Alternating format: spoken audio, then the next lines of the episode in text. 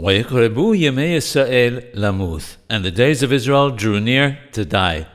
The Zohar tells us that the days in which a man was involved in the study of Torah go up to heaven and come before him in the world to come. By contrast, the days in which he did not study Torah do not go up to him. Those days are lost to him.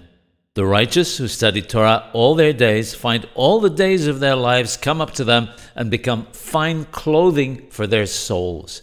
Ya'akob ben Alav Shalom, who is in Ishtam, Yoshebo Halim, a perfect man who sat in the tents of Torah, had all the days of his life come up to him.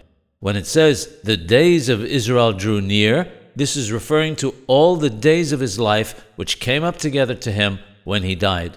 In truth, even the days when he was in his mother's womb should have been added to these days. After all, he was already in a battle with Esau, Esau, and overcame him. However, there is no concept of reward and punishment in the womb.